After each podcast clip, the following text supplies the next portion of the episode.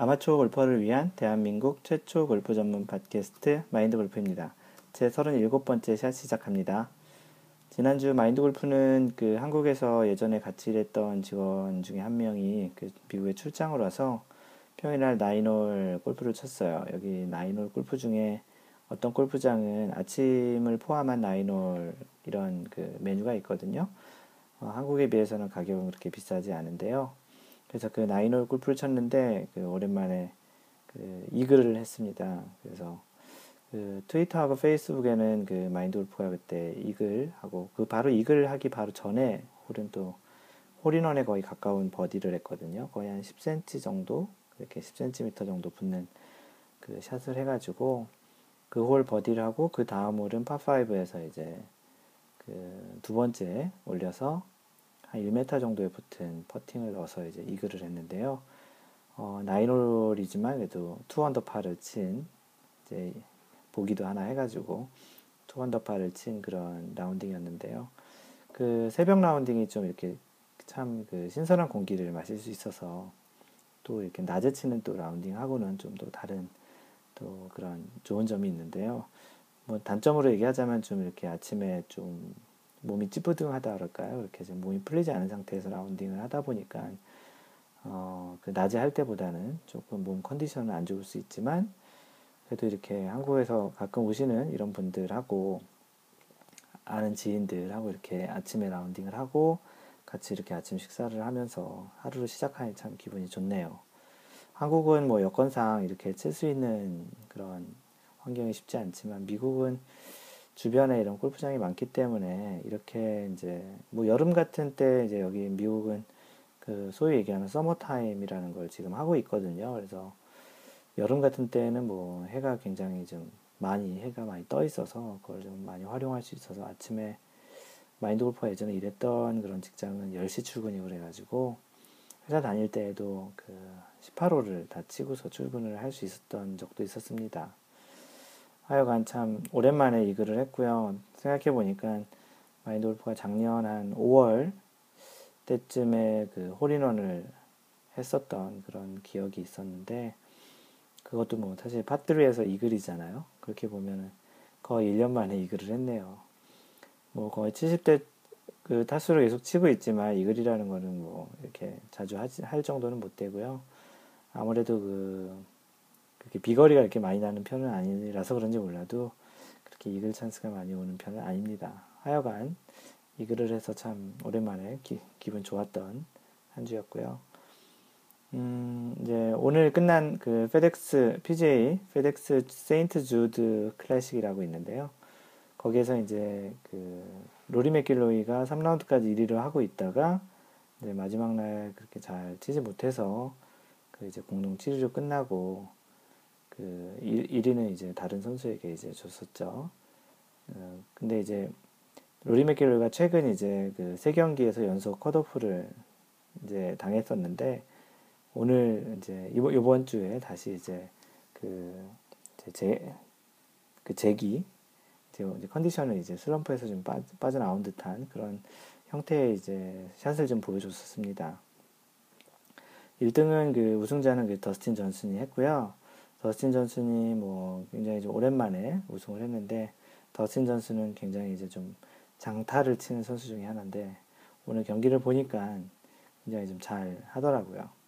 뭐 요즘 뭐 PGA가 어떤 한 선수가 계속 이렇게 예전에 타이거 우즈가 한때 전체 경기에 뭐 많은 부분을 우승하고 그랬던 그런 시절하고는 좀 다르게 요즘은 뭐 매 대회마다 선수가 그 우승자가 바뀌는 그런 형태의 뭐 춘추전국 시대 같은 그런 대회라서 그만큼 이제 선수들의 그러한 기량이 굉장히 좀 비슷해졌다고 볼 수 있겠죠.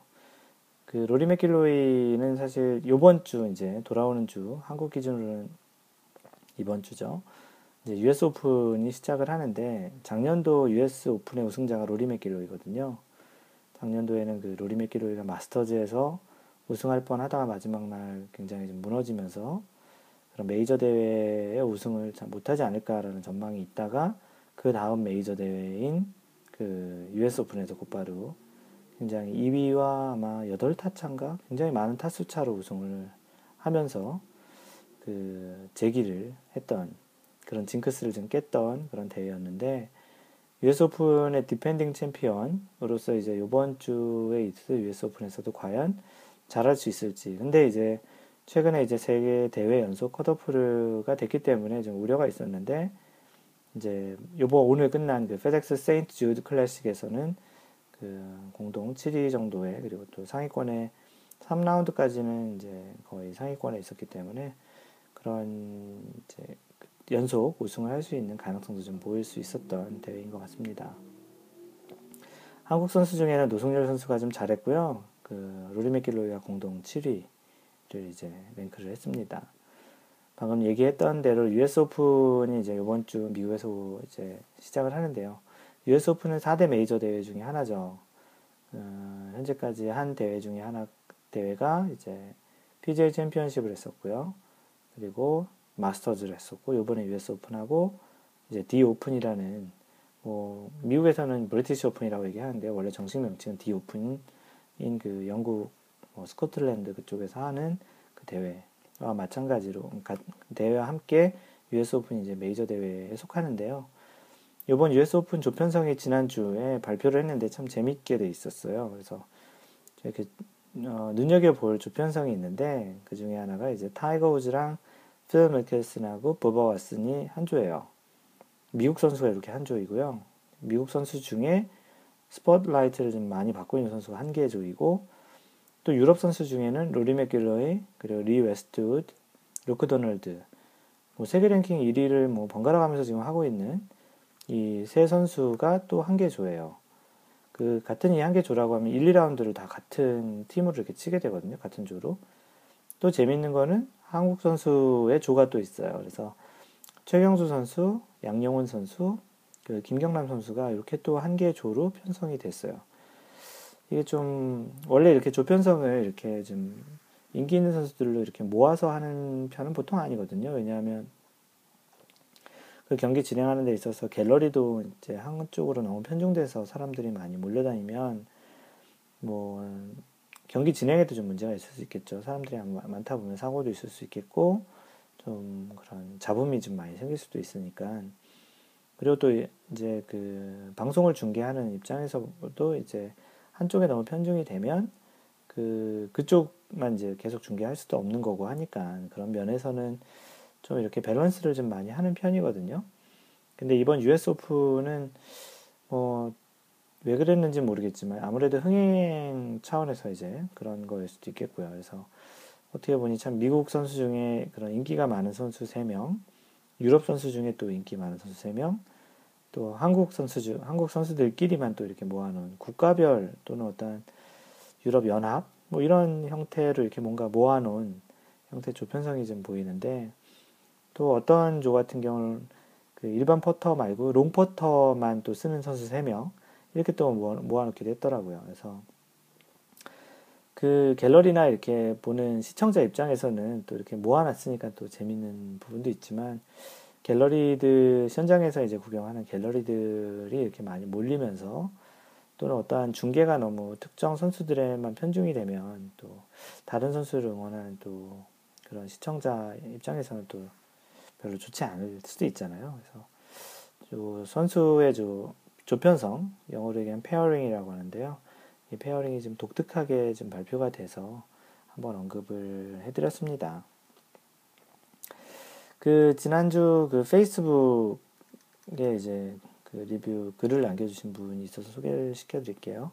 안종형님께서 글을 올려주셨는데요. 그 이제 나인홀 끝나고 후반 도실 차례시네요. 백돌이 아니 천돌이 해주시길 끙 36타 2분으로 전반 치셨다고요. 72샷으로 끝내지 말고 계속 해주시길. 이게 무슨 얘기냐면 지난번 그 녹음이 제 36번째 샷이었잖아요. 그래서 이제 그래가지고 이제 전반 나인홀이 끝났다고 하신 거예요. 그러니까 36타. 보통 전반 나인홀 그 2분이 36타잖아요. 후반도 36타에서 2분 파가 72타니까 마인드 골프가 그동안 이제 36샷까지 그 팟캐스트 녹음을 했으니 이제 전반이 끝났고 후반이 도는데 어 그래도 그 72샷으로 마감을 하지 말고 팟캐스트를 계속 해달라는 그런 얘기 차원에서 글을 올려주셨어요.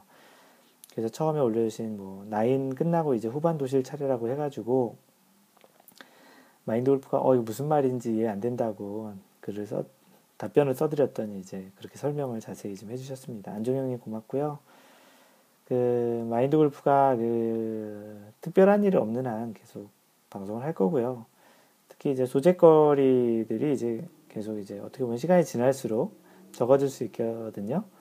그러니까 이제 많은 그 질문 또는 궁금하신 거 그런 것들을 소재거리를 쓰실 만한 것들을 알려주시는 것도 마인드 골프가 계속 그 방송 팟캐스트를 할 수 있는 또 그런 또 밑바탕이 되지 않을까 싶습니다. 어쨌거나 안정형님 글을 남겨주셔서 고맙습니다. 그 트위터에는 샷 데모님께서 글을 남겨주셨고요. 앞으로는 복리로 불어날 겁니다. 이번 주도 파이팅 이렇게 써주셨는데 이 내용은 뭐냐면 마인드 골프가 이제 지난번 방송에서 9만 다운로드 누적 9만 다운로드가 넘었다고 이제 멘션을 트위터에 썼는데요. 샷데모님께서 앞으로는 이제 더 복리로 더 많이 불어날 거라고 얘기해 주신 겁니다.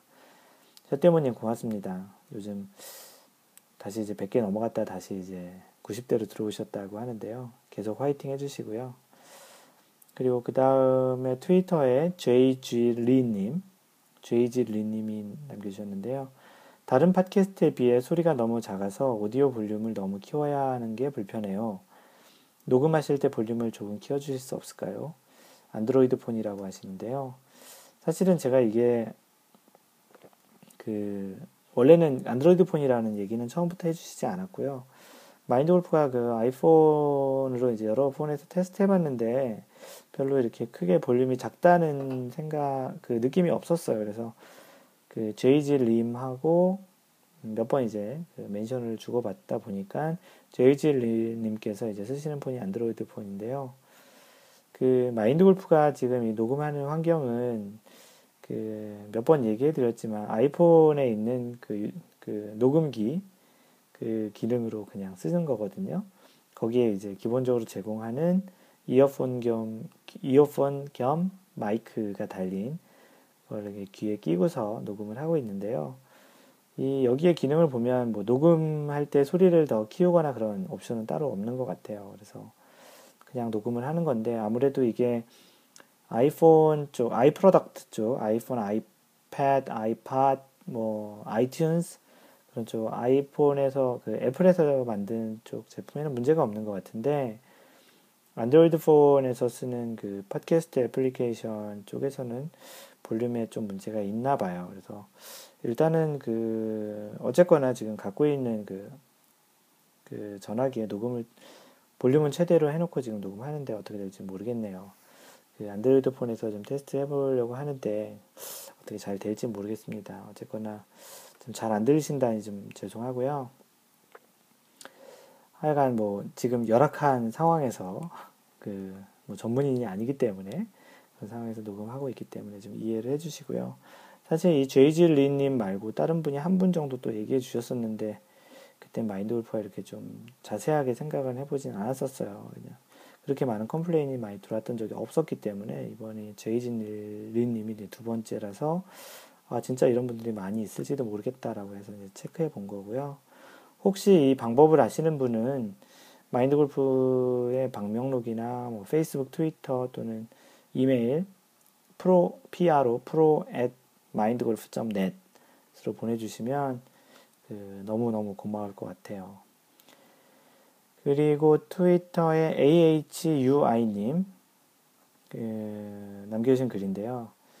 그 스포츠 해설가 같다고 하시네요. 팟캐스트 처음 들으셨는데 처음에 그 마인드 골프가 제 0번째 샷 녹음한 것들을 들어보시고 그리고 그 바로 바로 다음 것 두 개 정도를 들어보시고 글을 남겨주셨나 봐요. 그 어쩐지 처음 것에 비해서 두 번째 것이 좀 정리된 느낌인 것 같습니다. 그 마인드 골프가 뭐라고 했냐면 첫 번째 거는 원래 영, 영샷을 얘기하는 겁니다. 영샷은 원래 테스트로 녹음했었는데 아, 녹음하다 보니까 한 8분 정도 했던 걸로 기억이 나요. 너무 길게 했고 하다 보니 이렇게 말이 많아졌는데 아, 또 하기가 귀찮아가지고 그냥 0번째 샷을 올렸던 거거든요. 네, 그러다가 이제 네, 첫 번째 샷 할 때는 조금 이제 좀 어떤 내용을 할지 그 간단하게라도 써서 이렇게 녹음을 했기 때문에 좀 더 정리된 느낌을 받으셨다는 것 같고요. 이어서 얘기해 주신 게 테스트 버전인데도 말 술술 앞으로 많은 도움 부탁드립니다. 전 파3도 너무너무 멀답니다. 이제 골프를 시작하신 지 얼마 안 되셨나 봐요. 마인드 골프도 파3에서 처음 라운딩 할 때 파3에서 드라이버를 쳤었고요. 드라이버 쳐서 파를 했답니다. 기억으로 한 150, 160야드였던 것 같은데 뭐 다 아시잖아요. 슬라이스 무지하게 많이 나잖아요. 그래서 왼쪽 45도 보고서 뻥 쳤더니 이제 그린에 올라갔고요. 거기서 투퍼트 해서 이제 첫 라운딩에 파를 했던 기억이 나는데요. 네, AHY님 고맙습니다. 그리고 카페에 최근에 이제 가입하신 분 중에 이제 사막 싱그루님 이분이 이제 그 사우디아라비아에 사시는 분이신데요. 요즘 굉장히 글도 많이 남겨주시고 활동을 되게 열심히 해주세요. 되게 고마운 분이신데 그 최근에 골프 열기가 좀 식었었는데 그 마인드 골프 팟캐스트를 듣고 나서 갑자기 좀 의욕이 많이 생기셨다고 합니다. 왜 의욕이 생겼는지 좀 의문이라고 하시는데요. 그 마인드 골프가 딱히 뭐 치라고 이렇게 막 강요한 것도 아니고 또 어떤 기술을 알려준 것도 아닌데 신기하게 마인드 골프 팟캐스트 듣고 나서 그동안 좀 식었던 골프 열기가 좀 다시 이렇게 막 솟아나가지고 요즘은 이제 매일 두세 시간씩 연습을 하고 있답니다. 사우디아라비아 그 더운 데서요. 그래서 뭐 숏 아이언 정확도도 많이 늘었다고 좀 감사하다고 글을 남겨주셨어요. 그리고 최근에 이분은 또 다른 글 중에 뭐라고 남겨주셨냐면 마인드 골프가 그런 얘기 한 적 있었잖아요.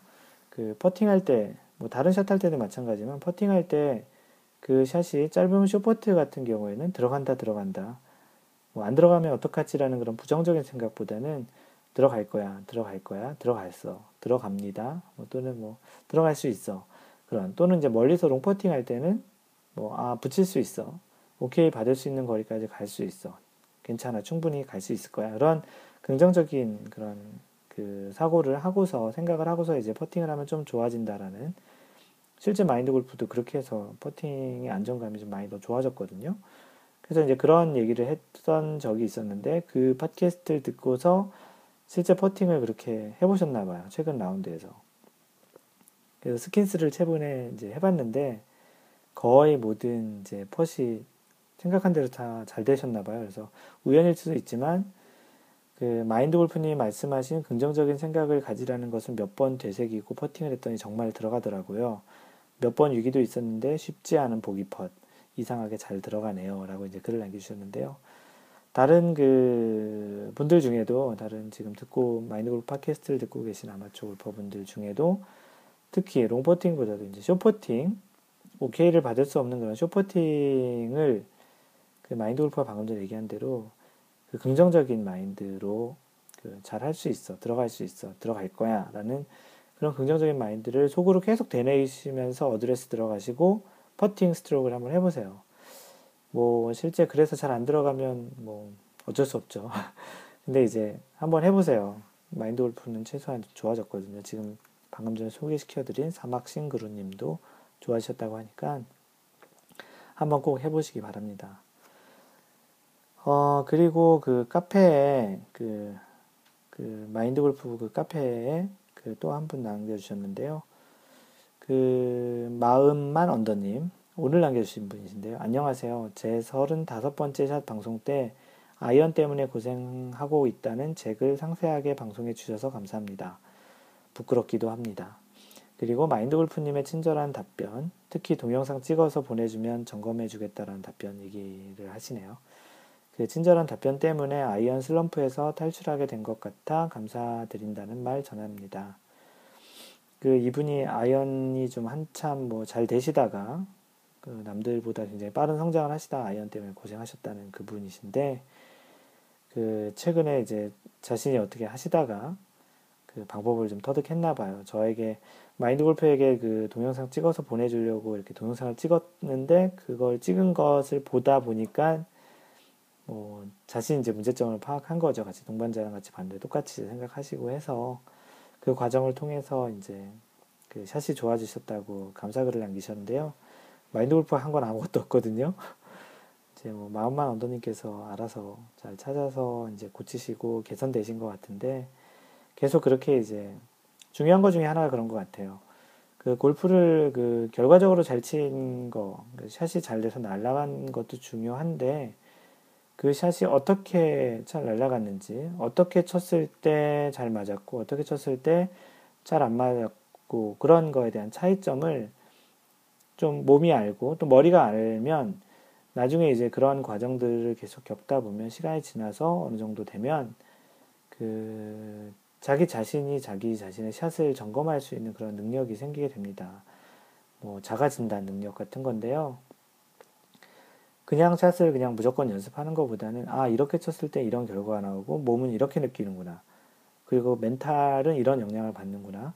마인드는 어떻구나. 이제 그런 것들을 좀 잘 생각을 계속 해보다 보면 이렇게 나중에는 이제 따로 어, 레슨을 안 받을 수도 있고 뭐 뭐 그 정도 아니더라도 뭐 샷이 잘 되던 게 안 됐을 때 어 왜 안 되지라는 그런 거에서 자가 치유할 수 있는 그런 능력을 키울 수 있는 그런 연습 방법 중에 좋은 것 같아요. 그래서 연습을 하거나 샷을 할 때도 어떻게 했을 때 더 잘 되고 안 되는지를 잘 한번 파악해 보시는 그런 연습을 해보는 건 굉장히 좋습니다. 이렇게 그 방금 전에 몇 명은 이제 그 카페 글을 올려주신 분을 소개시켜 드렸는데요. 카페가 이제 100명을 넘어섰고요. 소위 얘기하는 카페 그 회원수가 깨백을 했어요. 골프에서 깨백은 이제 두 자릿수로 가는 건데 카페 회원수는 깨백하면서 100 이제 세 자릿수로 갔고요. 오늘 현재 108명이 회원으로 되어 있습니다. 최근에 들어오시는 분들은 대체적으로 팟캐스트 통해서 들어오신 분들이 제일 많고요. 굉장히 좀 재밌는 경우가 이제 친구가 권해서 들어왔다라는 그런 케이스가 종종 보이고 있습니다. 주변에 그 많은 분들에게 좀 소개시켜줬으면 좋겠고요. 그, 딴 거보다 그 카페가 좋은 것 중에 하나가 그렇게 뭐 골프에 대해 가려운 부분들을 서로 이렇게 긁어줄 수 있는 그런 질문이나 얘기들을 참 많이 올려요. 그리고 자아 성찰, 그리고 또 자신의 그런 라운딩 후기들을 올려서 다른 분들과 이렇게 토론을 하기도 하고요. 그래서 카페에 시간을 보내는, 마인드 골프와 시간을 보내는 케이스가 좀 점점 많아지고 있어요. 그래서 카페 많이 들어오시면 좋고요. 카페 주소는 cafe.naver.com slash mindgolfer, m-i-n-d-g-o-l-f-e-r 입니다. 그래서 카페에 들어오시면 그 마인드 골프와 마인드 골프와 좀 더 이제 좀 그 가깝게 그리고 최대한 마인드 골프가 좀 답변을 빨리빨리 올려드리고 있는 편이에요. 그리고 거의 모든 글에 답변이든 어떠한 형태의 reply든 reply가 답변이죠. 글이든 어떠한 질문에 대한 그런 답이든 그런 것들을 남겨주고 있으니까 좀 뭐 서먹해 하실 필요도 없고요. 그냥 들어오셔서 그 인사 같은 형태로 그냥 글을 남겨주셔도 좋고 그 들어오시면 나름 그 다른 비슷한 그 레벨에 계신 분들이 고민하는 글들을 같이 올려주시니까 그런 부분들을 참고하시면 또 도움이 되지 않을까 싶습니다. 네, 본격적으로 이제 마인드 팟캐스트 제 37번째 샷을 이제 할 거고요. 여러분들은 지금 마인드 골프 그 팟캐스트 제 37번째 샷 을 듣고 있고요. 오늘 얘기할 제목은 골프 라운드 중 GPS 사용은 룰 위반인가? 라는 그런 topic이에요. 뭐 이미 그 내용에 대해서 알고 계신 분은 있겠지만 오늘은 이제 그 GPS 사용하는 것이 실제 그 아마추어 경기에서는 뭐별 문제가 없겠지만 실제 이게 규정상 룰 위반인가 아닌가에 대한 부분을 궁금해 하시는 분들도 있고 해서 그 타픽으로 잡아봤습니다. 이 내용은 블로그 mindgolf.net에 가보시면 골프 상식 66번째 그 제목으로 골프 라운드 중 GPS 사용은 룰 위반 물음표 이렇게 돼서 글을 이미 써놨고요. 이 내용에 대해서 팟캐스트에서 설명을 드리겠습니다. 골프라는 게 그 잘 아시겠지만 골프는 딱 두 가지 딱이라고 얘기하면 그렇고 두 가지 측면에서 그 해석을 할 수 있는 운동인 것 같아요. 하나는 거리고 하나는 방향인 것 같아요. 그 골프라는 게 다른 운동과 비해서 좀 어려운 이유가 거리도 맞아야 되고 방향도 맞아야 되거든요. 뭐 쉽게 예를 들면 뭐그 그 야구 같은 경우는 1루부터 3루 그 큰 폭에 그 사이에서 이제 치면 되는 거죠. 꼭 3루로 쳐야 되는 거, 꼭 중견수로 쳐야 되는 거, 꼭 1루 방향, 우익수 방향으로 쳐야 되는 거는 아니잖아요. 하지만 골프 같은 경우는 딱 그 방향, 한 가지 방향이 정해져 있고 또 방향만 정해진 게 아니고 무조건 뭐 야구 같은 경우는 무조건 거리가 멀면 좋죠. 홈런 이상의 거리가 나오면 무조건 좋은 거잖아요. 근데 골프는 무조건 거리가 좋다고 좋은 것도 아니기 때문에 그런 거리와 방향 이 두 가지 측면에서 이제 골프가 굉장히 좀 정확성을 요구하는 운동이기 때문에 그렇기 때문에 이제 어렵다고 많이 사람들이 느끼고 잘 정복이 잘 안 되는 것 같다고 마인드 골프는 생각을 하고 있습니다. 그래서 골프는 이제 정해진 그 홀컵, 정해진 위치에 있는 홀컵, 그 정해진 사이즈에 있는 홀컵에 가장 적은 스트로크로 정확히 가려면 이제 가급적 이제 길게, 거리상으로는 길게, 그리고 방향으로는 정확한 방향으로 이제 공을 보내는 게 중요하다는 얘기죠. 그래서 방향 측면으로 보면은 그 아마추어 골퍼들이 많은 초창기에 초보 골퍼들 같은 경우는 특히 슬라이스로 고생을 하는 경향이 많죠. 방금 전에 마인드 골프 얘기했던 대로 마인드 골프도 첫 라운딩에서 거리가 하도 안 나갔, 드라이버로 뭐 팟3에서 보내가지고 파했다고 방금 전에 얘기 드렸잖아요. 그렇게 이제 슬라이스로 고생하는 경우가 대체적으로 많고요. 그래서 실력이 좀 좋아지면 때로는 또 너무 또 악성 훅으로 고생을 하는 경우도 좀 많이 있어요. 물론 이거는 이제 대체적인 뭐 에버러질리 그 일반적으로 평균적으로 그렇게 고생하는 사람들이 많다는 거고요. 보통 이제 뭐 골퍼 중에는 또 반대인 경우도 좀 가끔 있기도 해서 조금은 다르겠지만 약간 뭐 처음부터 훅이 많이 나는 분도 있고 그런 사람도 있긴 하겠지만 대체적으로는 오른손잡이 기준으로는 슬라이스가 좀 많이 나죠. 아, 오른손잡이, 왼손잡이도 슬라이스죠. 오른손잡이 기준으로 오른쪽 날아가는 거고, 왼손잡이 기준으로는 뭐 잘 날아가다 왼쪽으로 휘는 이제 그런 것들을 슬라이스라고 하는데요. 그래서 이제 몇 번째 샷이었더라. 그 초반기에 이제 팟캐스트 초반기에 그 마인드 골퍼가 그 퀴즈로 냈던 것 중에 하나 있었잖아요. 오른손잡이 골퍼 기준으로 왼쪽으로 휘어지는 거를 훅, 오른쪽으로 휘어지는 거를 슬라이스. 그럼 가운데를 똑바로 치는 샷이 무엇이냐라고 그런 퀴즈를 한번 냈던 적이 있었는데 뭐 들어보셨던 분은 아시겠지만 그 넌센스 퀴즈예요. 정답은 miracle이라고 기적이라는 게 정답이라는 건데 그 정도로 이런 농담처럼 가운데로 치는 게 그만큼 어렵다라는 거예요. 골프는 가운데로 치는 게뭐 기적, miracle, 기적 처럼 이제 힘들다라는 그런 측면이기 때문에 그 이런 넌센스 퀴즈가 나온 거라고 생각을 합니다. 그래서 이제 어느 정도 이제 방향을 잡았다 싶으면 그 다음으로 생각하는 게 보통 거리예요. 그래서 대체적으로는 방향을 먼저 생각하고 그 다음 거리를 많이 생각을 하게 되는 게 일반적인 그런 생각인 것 같습니다. 왜냐하면 거리가 무조건 멀리 날아가는 게 그렇게 의미가 어, 없을 수도 있거든요. 뭐 티샷 같은데 이제 방향이 잘 맞아서 뭐 거리가 많이 가면 좋겠지만 사실 이게 방향이 안 맞은 상태에서 거리가 많이 가면 그게 또 오히려 이제 살아 있을 수 있는 공도 이제 해저드나 이제 오비 지역으로 들어가서 죽을 수도 있거든요. 그 자신이 가지고 있는 그 클럽으로 클럽 간 간격이 일정하게 보낼 수 있는 게 사실은 먼 거리, 어떤 특정 클럽으로 먼 거리를 치는 것보다 더 중요하다고 생각을 해요. 그래서 거리를 많이 보내지만 클럽 간 간격이 일정하지 않은 사람들보다는 차라리 거리가 조금은 짧더라도 각 클럽 간 그 거리 간격, 예를 들어서 뭐 일반적으로는 뭐 보통 사람, 보통 아마추어 골퍼가 7번으로 140야드, 뭐 미터로 얘기하면 100, 뭐 20, 한 5m 정도 되려나요?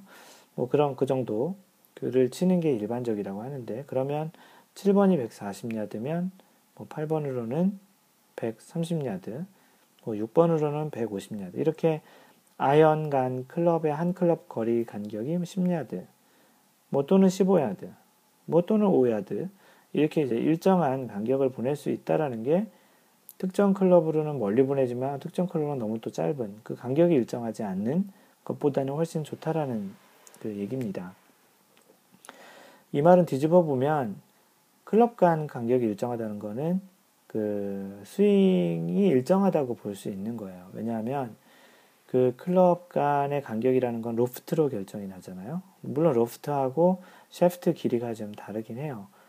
긴 클럽으로 갈수록 그 롱아이언으로 갈수록 이제 그 아이언 셰프트도 좀 길이도 길고 로프트는 좀 높아지고 하잖아요. 대체적으로 뭐 아이언 간 클럽의 로프트는 3도 정도 차이 간격이 있는데 그 3도 정도 간격마다 거리가 일정하다는 것은 스윙이 일정하다고 볼 수 있는 거예요. 그래서 그런 그 골퍼가 좀 더 또 안정적인 플레이를 할 수 있는 거고 자신만의 스윙을 이미 좀 가졌다고 얘기할 수 있는 거죠. 그러니까 어떻게 보면은 뭐 장타를 치는 사람보다는 이렇게 치는 사람이 특정 거리가 남았을 때 클럽을 선택하는데 훨씬 더 유리하겠죠. 그래서 이제 자신이 가지고 있는 클럽으로 자신만의 그 거리를 정확히 알고 있다면 그 다음에 이제 정확히 남은 거리를 안다면 사실은 그 클럽 아 나는 뭐 7번 아이언으로 뭐 130야드를 친다. 그럼 7번 아이언 딱 선택하면 되고요. 남은 거리가 뭐 150야드다. 그럼 나는 뭐 5번 아이언을 치겠다. 뭐 이제 이렇게 이제 딱 그냥 정해져 있는 거죠. 거리에 의해서. 그래서 이제 그 거리, 남은 거리를 이제 아는 것도 굉장히 또 중요한 것 중에 하나죠. 자신이 칠 수 있는 거리에 대한 무기는 갖고 있지만 또 남은 거리를 또 정확히 알 수 없으면 또 클럽 선택하는데 좀 문제가 있을 수도 있잖아요. 그래서 이제 그 골프에서는 이제 거리와 관련한 모든 많은 정보들을 그 골프장에서 제공을 하거든요. 그래서 그 관련한 그 토픽은 또 다른 팟캐스트 통해서 골프에서 거리와 관련한 모든 정보들이란 그런 주제를 한번 다룰 건데요. 어, 그런 걸 뭐 간편하게는 뭐 그 한국 같은 경우에는 100야드 같은 경우는 조그만 나무, 200야드 같은 경우는 조그만 나무를 2단으로 뭐 150야드는 뭐 200야드는 3단으로 뭐 이렇게 한 데도 있고 특정한 말뚝의 색깔로 이렇게 해놓은 데도 있고요.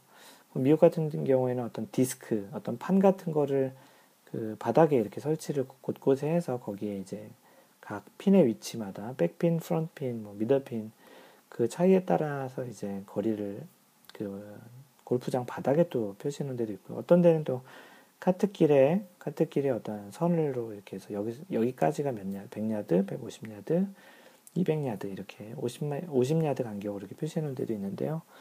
그런 그 골프에서 거리에 관련한 모든 정보들은 또 다른 topic으로 한번 그 얘기를 해드리도록 하겠습니다. 하여간 오늘의 topic의 그 주된 내용이 GPS잖아요. GPS가 이제 거리를 보는 그런 tool로 그 이제 많이들 쓰기도 하는데요. 요즘엔 그 골프 전용 GPS들이 좀 많이 나오잖아요. 그래서 거기에서 이제 각종 정보를 많이 제공해 주는데 또 요즘 뭐 스마트폰에서 앱 형태로도 또 많이 제공이 되기도 하고요. 마인드 골프도 그 앱 같은 거를 많이 다운로드 받았지만 배터리 소모가 되게 많이 되더라고요. 아무래도 GPS 위성하고 위성에서 오는 신호를 받아서도 계산하고 계속 그림을 그 렌더링이라고 하는데 그림을 이제 그 화면에 뿌려주는 그런 작업도 해야 되고 그래서 그 배터리 소모가 되게 많거든요. 그래서 이제 그러한 GPS를 통해서 그 남은 거리를 측정하는 그런 각종 방법들이 좀 많이 제공을 하는데 그럼 이 과연 이 GPS가 실제 정규 경기에서 투어 경기 선수들이 하는 PGA 투어나 LPGA 투어에서 사용할 수 있는가라는 그런 측면에서 한번 알아보자라는 거예요. 뭐 아마추어 골프에서 뭐 이런 부분을 가지고 좀 까칠하게 뭐 까다롭게 할 필요가 있겠냐라고 얘기를 하시겠지만 언제든 언제나 이 마인드 골프가 얘기하는 이런 상식이나 어떤 팩트, 룰, 규정 이런 것들은 뭐 이대로 하자라고 우기자고 이렇게 까칠하게 하자고 하는 게 아니고요. 이런 사항들을 알면서 뭐 유도리 있게 그 융통성 있게 그, 그 경기를 예, 이제 적용을 하자는 거죠. 또는 이제 정확히 좀 알고 우리는 뭐 그 규정을 뭐 적용해서 칠 건 아니지만 어, 우리는 이제 이런 것들을 좀 잘 알고서 이제 지나가자라는 그런 차원에서 그런 그 취지로 얘기를 하고 있으니까 뭐 그렇게 생각해 주시면 좋겠습니다. 실제 그 프로 선수들이 하는 투어 대회에서는 사실 보다 정확한 거리 정보가 좀 더 이제 정확한 샷을 이제 해서 이제 타수를 줄이는데 굉장히 우승에도 굉장히 영향을 줄 수 있잖아요. 우승 상금이 꽤 크기 때문에 그리고 선수에게는 이게 직업이고 또 얼만큼 정확한 샷을 칠 수 있느냐가 이제 한 타 차이 뭐 두 타 차이를 이제 타수 차이를 이제 만들 수 있기 때문에 뭐 선수들 같은 경우는 뭐 1m, 2m 단위로도 이제 정확히 그 거리를 알고서 이제 쳐야 하는 그 그런 상황이 생길 수가 있는 것이죠. 그래서 이와 관련한 룰을 한번 찾아봤는데요. 그 10, 그 골프를 14조 사망에 보면 제목이 뭐냐면 인공기, 인공의 기기. 말이 어렵네요. 인공의, 인공기기라는 거예요. 인공적으로 만든 그 기계. 그리고 또 비정상적인 장비 및 장비의 비정상적인 사용. 뭐냐면 인공적인 기기를 사용하고 또는 비정상적인 장비 또는 어떠한 장비를 비정상적으로 사용하는 것에 대한 규정을 정해놓은 조항이에요. 14조 3항. 여기에 보면 그 코멘트 주석에 뭐가 되어 있냐면 위원회는 위원회 committee 위원회는 단지 거리만 측정하는 기기 기계를 플레이어가 사용하도록 허용하는 로컬 룰을 제정할 수 있다. 사용할 수 있다가 아니고 로컬 룰을 제정 제정할 수 있다입니다. 이걸 잘 한번 해석을 해보면 그 거리를 측정하는 기기인 GPS는 골프 규정에서 항상 사용할 수 있는 게 아니라는 거죠. 왜냐하면 로컬 룰을 제정할 수 있다는 거니까 로컬 룰에서 제정이 되어야 사용할 수 있도록 규정이 된다는 거예요. 그래서 이 규정은 2008년 1월 1일부터 그 골프 룰 개정을 해서 이제 적용된 룰이고요. 그래서 이제 그 대회가 열리는 투어에서 로컬 룰로 허용하지 않으면 GPS를 사용할 수 없는 것으로 알고 있습니다. 근데 대체적으로 뭐 거의 대부분 이 GPS 사용하는 로컬룰을 허용하는 걸로 알고 있고요. 물론 항상 이러한 기계나 클럽이나 이런 것들은 위원회에서 이미 허가를 받은 그 위원회가 아니고 아, 골프 협회 USGA랑 그 영국 왕실 골프 왕실 협회인 RNA 로리얼 앤 엔시언트라는 거기서 이미 그 테스트와 그런 것들을 다 통해서 허가를 받은 기기들을 쓸 수 있는 거예요. 클럽도 마찬가지고 공도 마찬가지고요. 그래서 거, 그런 과정을 통해서 이미 허가를 받은 기기일 경우 그리고 거기에서 대회 커미티에서 로컬 룰을 제정을 했으면 사용할 수 있다라는 거예요. 근데 뭐 요즘은 거의 이거를 사용할 수 있도록 한다고 하는데 실제 경기에서 캐디들이 이렇게 그 거리를 측정하는 장비를 쓰는 경우는 아직까지는 그렇게 많이 본 적은 없습니다. 하지만 이제 그런 장비가 나왔기 때문에 IT가 이제 발달하면서 장비가 나왔기 때문에 이런 골프 규정도 약간 이제 변화를 갖는 것 같아요. 그리고 또 이와 더불어 뭐 GPS 중에 좋은 것 같은 경우에는 경사까지 그 감안을 해서 거리를 제공해 주는 제품이 있어요. 예를 들어서 평지를 측정하는 게 아니고 뭐 오르막이라든지 내리막을 측정할 때 보면 그 GPS 안에 그런 경사도를 측정할 수 있는 그런 센서가 들어가서 그만 얼만큼 더 기울였느냐에 따라 그 경사를 감안한 거리, 뭐 내리막 같은 경우는 거리가 좀 짧아지겠고 오르막 같은 경우 경기 경사를 더 거리를 더 많이 봐야 하는 그런 경사를까지 읽어서 봐주는 제품도 있는데 이거는 사실 룰의 규정 위반이 됩니다. 왜냐하면 그 14조 3항에 언급한 단지 거리만 측정이라는 조항이 위배되는 거예요. 경사를 보면 안 된다라는 거죠. 그래서 그런 GPS에서도 어떤 장비는 요즘은 예전에는 뭐 거리만 볼 수 있는 거, 거리와 경사를 볼 수 있는 거. 요즘은 어떤 제품이 있냐면 경사 부분을 옵션으로 이렇게 껐다 켰다 할 수 있는 그런 게 있어요. 그래서 뭐 때에 따라서는 그런 걸 지금 끄면은 만약에 경사를 보지 않으면 쓸 수 있는 이제 그런 형태의 제품도 나오는 걸로 알고 있습니다. 그래서 일단 지금 오늘 주제로 얘기 드린 거로는 그 GPS는 사용이 가능한데 위원회에서 사용하도록 이제 로컬로 제정이 되면은 사용할 수 있다라는 그런 측면으로 알고 계시면 되고요. 또 참고로 GPS를 가지고 있는 동반자가 거리 정보를 알고 있잖아요. 바로 옆에 있는 동반하는 플레이어가 거리 정보를 알 수 있는데 그 거리 정보를 공유하는 거, 서로 이렇게 교환하는 거에 대해서는 어떻게 되느냐에 대해서도 궁금할 수 있잖아요. 그래서 얼마 전까지는 이게 규정 위반으로 이벌타가 되었는데 이제 개정된 규정에서는 벌타 없이 약간 다소 완화돼서 서로 이제 거리 정보는 교환할 수 있다로 되어 있습니다. 그래서 거리 정보를 물어보고 대, 답해 주는 거는 그 규정 위반이 아니고요. 어, 이건 어떻게 보면 해석을 해보면 거리에 대한 정보를 아는 건 사실 팩트기 때문에 이건 누구나가 다 알아야 되는 그런 정보 중에 하나일 수도 있잖아요. 그래서 그런 거리에 대한 정보를 아는 사실, 그 팩트보다 그 거리를 알고 자신이 얼만큼 더 잘 치느냐가 더 중요하다라는 관점에서 이런 그 룰의 개정이 생긴 것으로 볼 수 있을 것 같아요. 뭐 거리를 잘 알아도 잘 못 치면 말짱 꽝이잖아요. 가끔 이제 캐디가 거리를 봐줬는데 그 샷을 자기가 잘못하고서 캐디 탓을 하는 소위 진상 골퍼들이 좀 있어요. 이제 근데 뭐 자기가 잘못 친 거지 뭐 캐디가 잘못 봐줬겠습니까? 물론 캐디가 잘못 봐줄 수도 있었겠죠. 그런데 이제 대체적으로는 자신이 잘못 친 경우가 더 많은 경우가 있기 때문에 뭐 캐디가 잘못 봐준 것 같으면 본인이 먼저 거리를 다시 한번 측정해 보든지 뭐 정확히 한번 다시 거의 거리목도 있고 하니까 그런 걸 한번 체크해 보든지 하는 게 좋고요.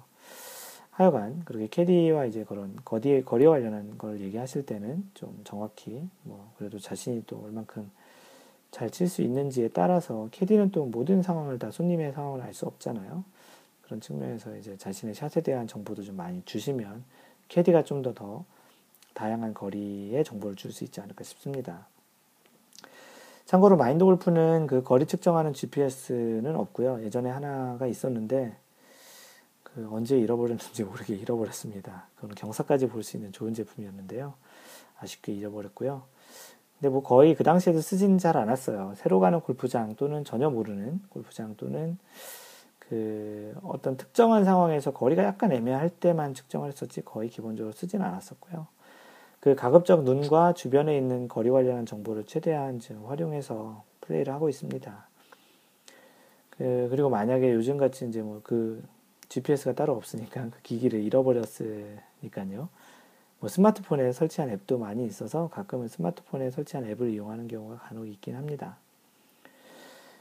그 아직까지 그 마인드 골프는 골프를 좀 하는 그 약간의 그런 고집 같은 게 있는데요. 최대한 좀 아날로그 환경에서 좀 이용하려고 좀 해요.